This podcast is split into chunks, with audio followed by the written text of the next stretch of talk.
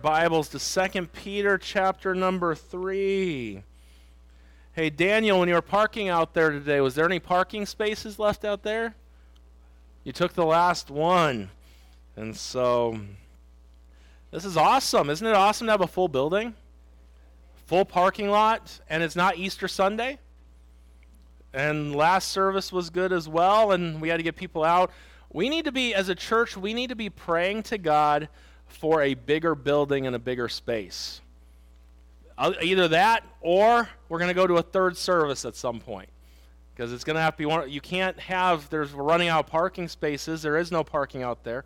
So imagine if someone came in a little bit late, they might as well drive off and go someplace else, right? We want them to come in. So be praying. The Lord can do great things, can't He? So just be in prayer about it, and we'll see what the Lord has up His sleeve and what He's got planned for us. But I'm glad that you're here today. We have two weeks left in 2 Peter here, and then we'll finish 1st and 2nd Peter. So then the question is, where next? Somewhere in the Bible. That's where we're going next. And uh, I've been praying on. Um, on Wednesday nights, we started Revelation this last week, and that's going to be a long, long series. Um, I've been praying about. I really, the Lord, I, the book of Hebrews has been on my mind a lot lately, and Hebrews is not an easy one to preach through. But we that's where I believe the Lord's ha- going to have us go. Unless he comes and then we just won't go anywhere, which will be great and let him teach us. But I also have been praying about the book of Genesis. We're doing Revelation, the end of all things. What if we do the beginning on Sunday morning and do them both together? So I'm praying about it. So why don't you pray about it too? If you feel if you feel that one would benefit you more, or the Lord really thinks you maybe the Lord works through you, and you feel Genesis would be better or Hebrews, good. If you send me send me a text, tell me about it. If you put in the text, we need a new preacher for it, then I'm not going to listen to you, okay?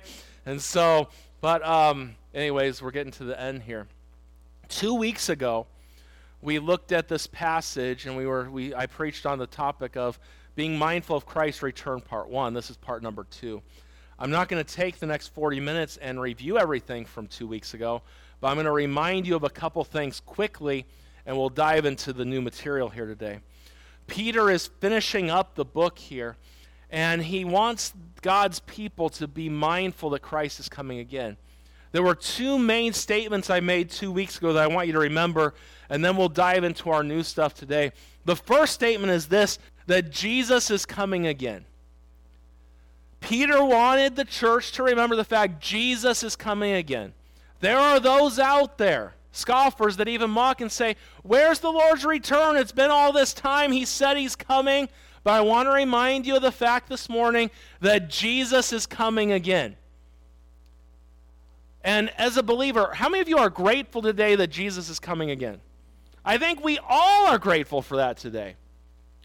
But as well as Jesus is coming again, judgment is also coming. Now, for the believer, we know there's no condemnation to them that are in Christ Jesus. We know we'll stand before him at the judgment seat of Christ, but we will not be judged on our sins.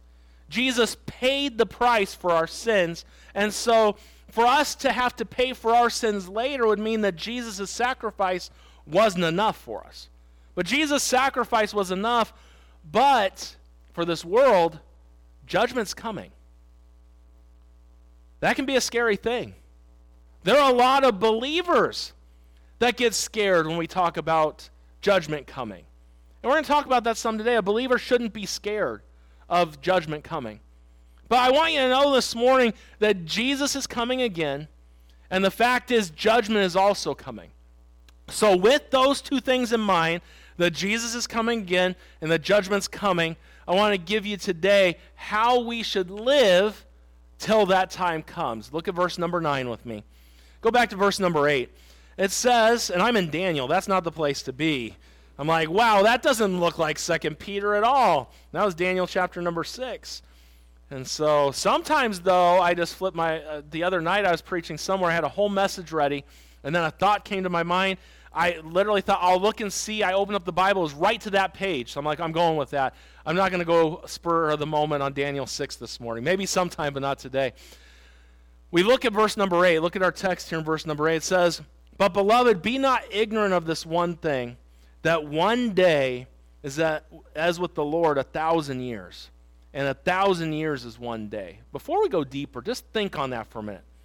So let's go back 1,000 years ago. It would be April 16th, 1023. The world was a completely different place in 1023. This building wasn't here, and none of you were even thought of back then. There were no cars. There was nothing, nothing that we have today.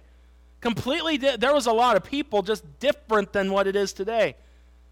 They didn't have anything like we do today. That's a thousand years ago. Do you know all the people that have lived the past thousand years? You know, we talk about just old presidents in the United States. I'm glad someone's phone's going. That did you find your phone there, Joe? Good. I'm glad he found it.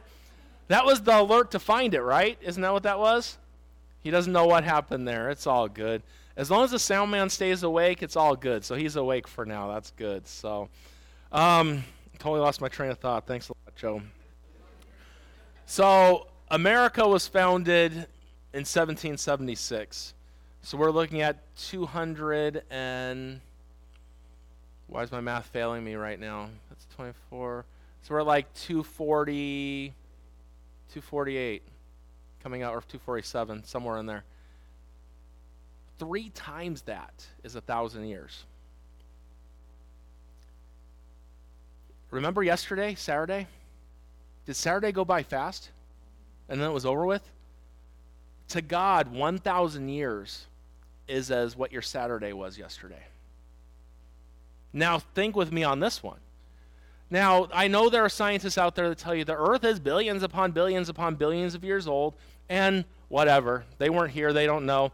If you take the Bible literally, I think you could say roughly six to 7,000 years old, somewhere in there. So let's just say the earth is 7,000 years old since God said, Let there be light. Let's just say that for sake of argument. That would be, so remember last Sunday, Easter Sunday to today? That's one week. The whole history of the earth to the Lord isn't even that. It's crazy to think about. But that's where we just we can't get thinking too far that way because God doesn't dwell in time, he's in eternity, right? And in eternity, we're already seated in heavenly places, I think the book of Ephesians tells us. You're like, no, sir, we're seated right here, right now. You are, we're in time. God is outside of time. Don't get too confused about that. But what I want you to realize is that there is no time with God. And God, what a thousand years would be for us, is nothing to the Lord. So as we look at that, look at verse number 9.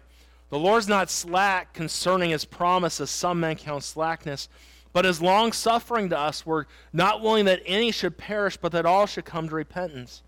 But the day of the Lord will come as a thief in the night, in the which the heavens shall pass away with a great noise, and the elements shall melt with fervent heat. The earth also and the works that therein shall be burned up. Seeing then all these things shall be dissolved, what manner of persons ought ye to be in all holy conversation and godliness, looking for and hasting unto the coming of the day of God, wherein the heavens being on fire shall be dissolved, and the elements shall melt with fervent heat.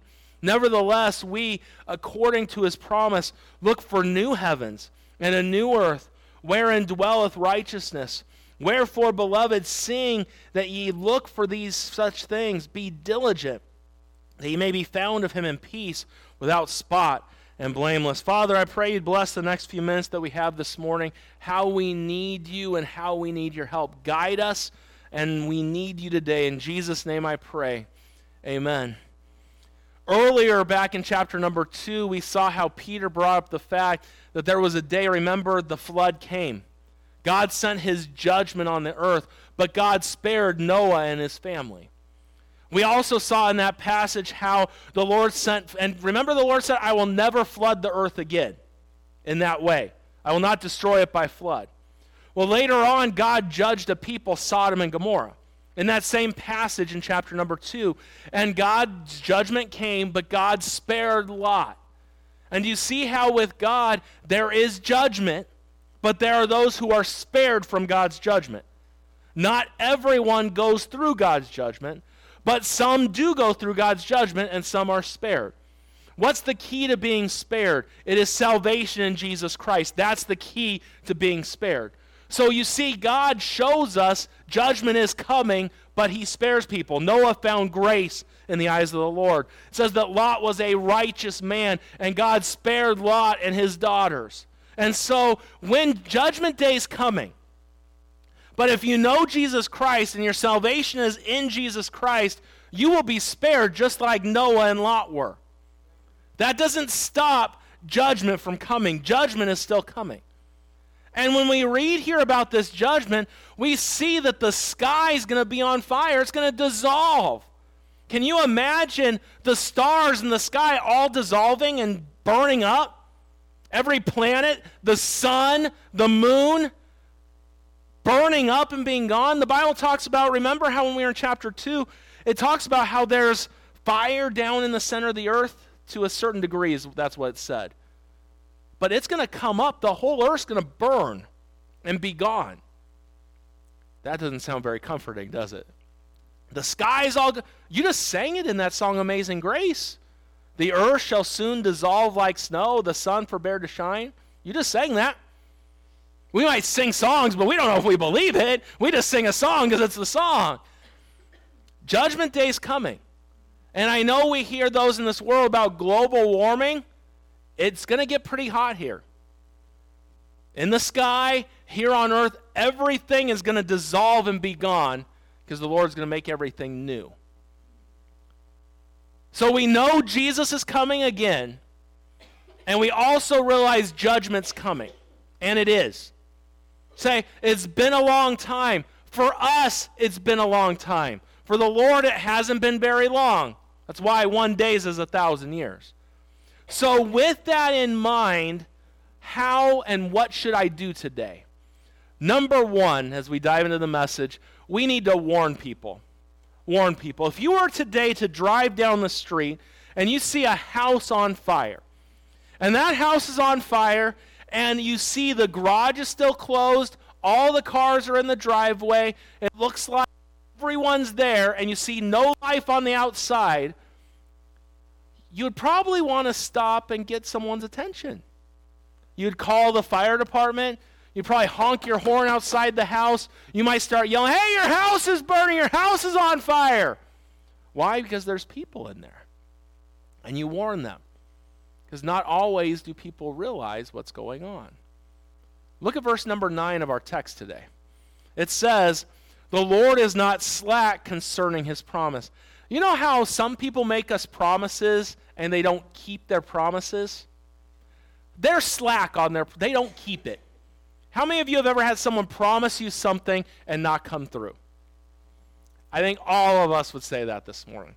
The Lord is not like you and me where he says something and he doesn't come through.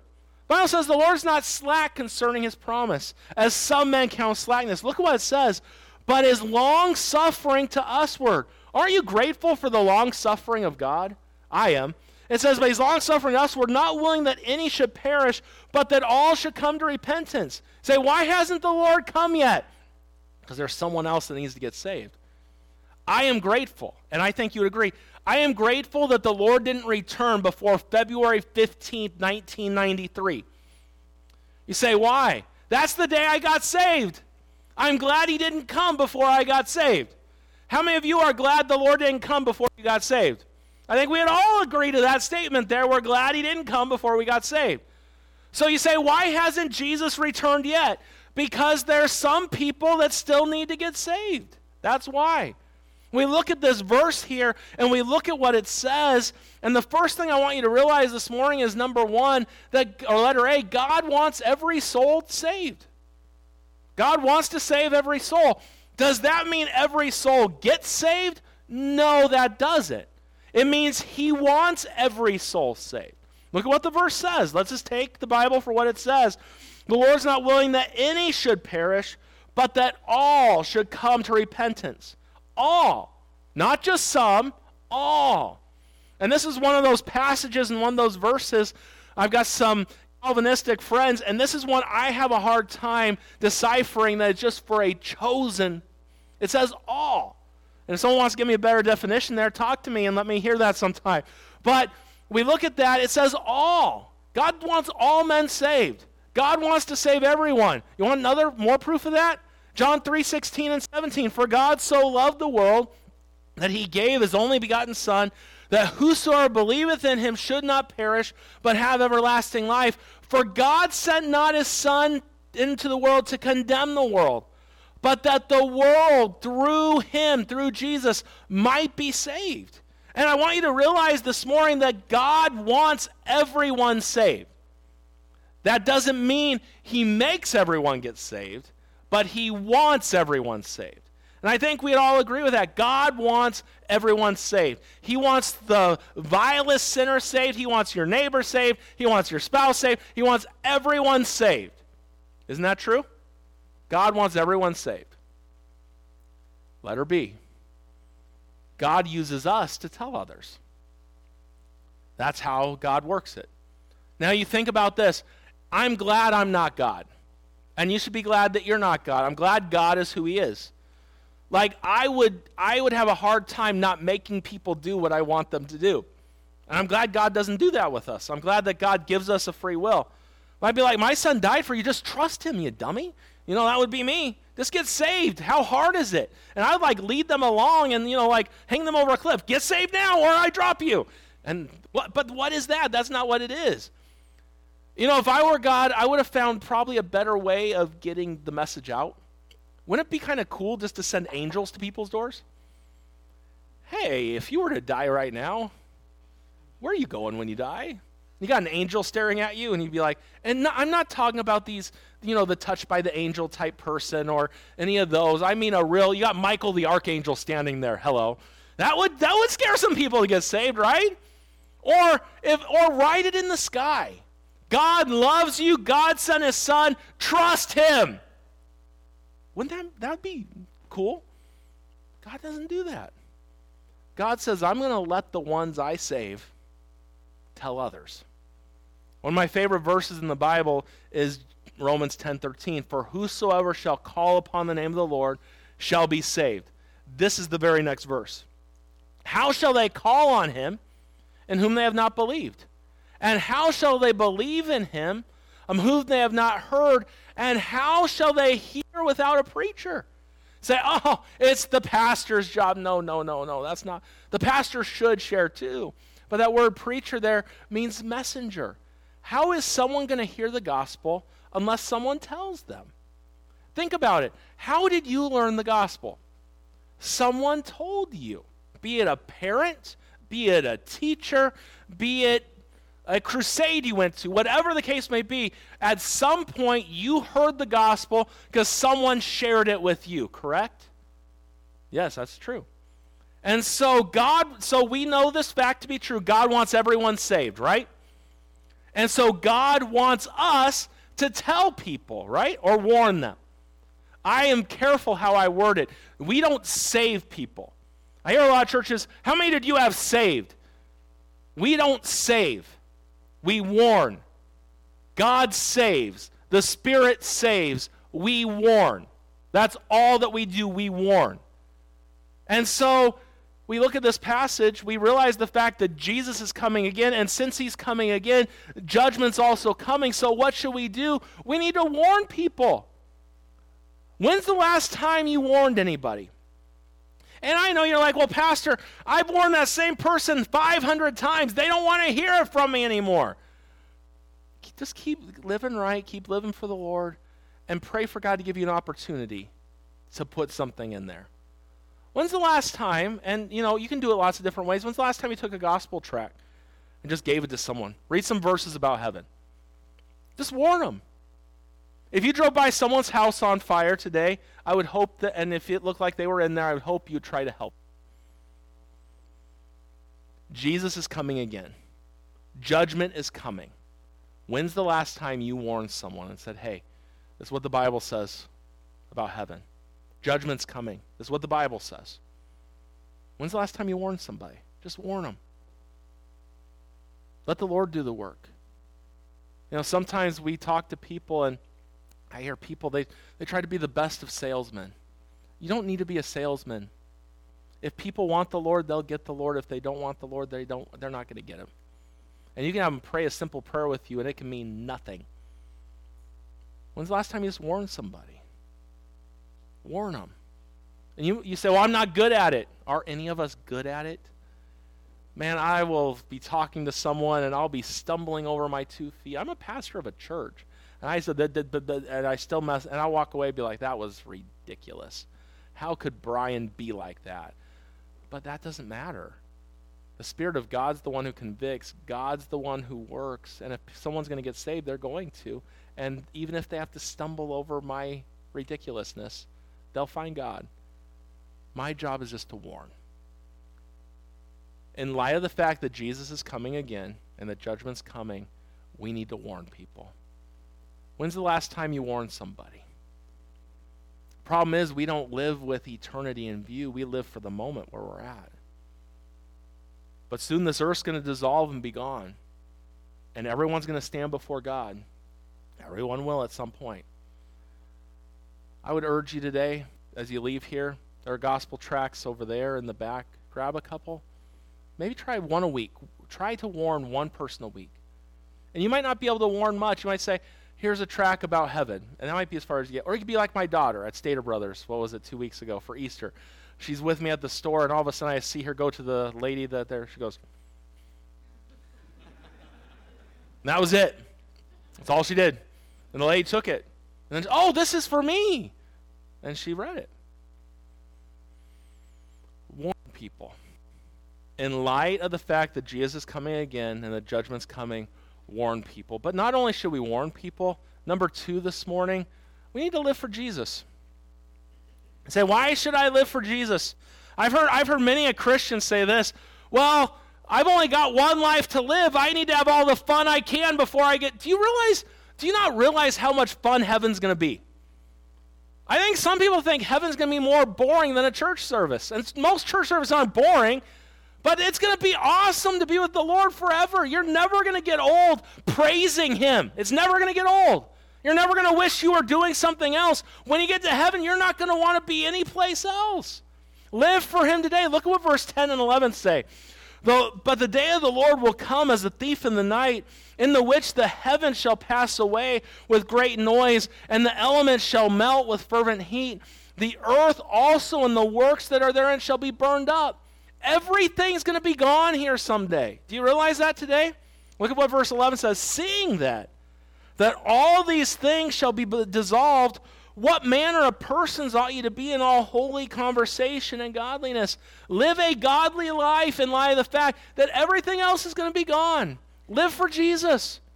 Do you realize today you can't take it with you? Think about that to begin with. Let's say that you pass before the Lord comes. You can't take it with you. The fancy house, you can't take it.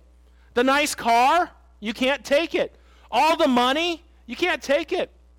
There was a husband and wife that had been married for a long time, and the guy got a huge, um, he got an inheritance from an uncle, a big lump sum money.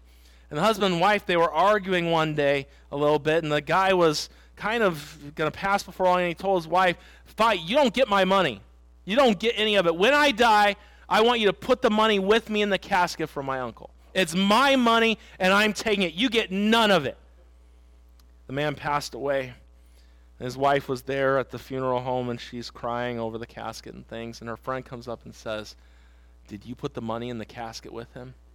She's like, Yes, he asked for it. I put the money in there. I wrote him a check, and as soon as he can cash it, it's all his. Once you pass away, you can't cash the check. You can't take it with you. Let's say you make it till the end of everything. Let's say you make it till the rapture and you make it till the end. It's all going to be gone. This building has made it through many earthquakes through the years. This building will be gone. The sky will be gone. The mountains will be gone. Everything will be gone. In light of the fact that everything will be gone and that you can't take anything with you, live for Jesus today. Make the most for Jesus today. Make some heavenly investments today. You know, a lot of people are, are worried about their retirement. And I know you look at you look at retirement, it's it's a big deal when that time comes.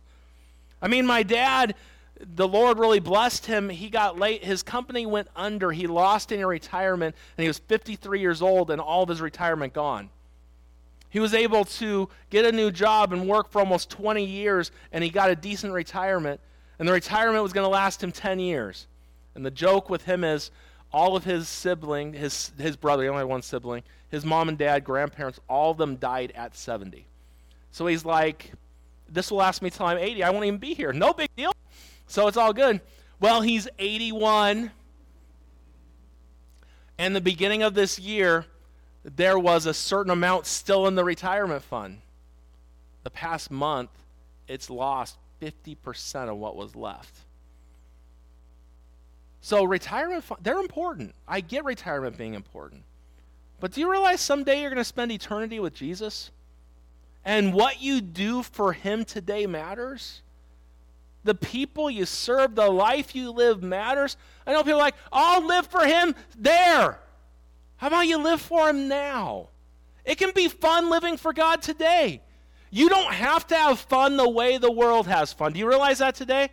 Because the world's fun, it isn't even any fun. Hollywood might look great and wonderful, and the parties and the things that they do on the outside, look at the lives behind the parties. They're not happy. They're trying. You have Christ. You have all that you'll ever need. And what Peter says here is, hey, live for the Lord. In light of the fact that everything's going to be gone, just live for Him today. Because that day's coming. Hey, church, live for Him today. Be faithful to Him today. Serve Him today. You don't know what tomorrow is going to bring. Live today for Jesus. Hey, be faithful to church. Be faithful. Live for Him today. I mentioned last service, and I got to do it again this service since I did it last service. You know, ladies, this coming week on Friday and Saturday is our ladies' conference. Um, I think last time I checked, there are 17 or 18 signed up right now. When we have two services filled with ladies.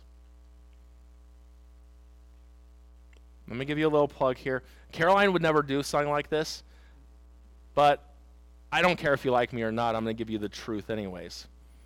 We don't plan ladies' meetings because we're like, oh, we need something else to put on the calendar. They're there to be a help to you.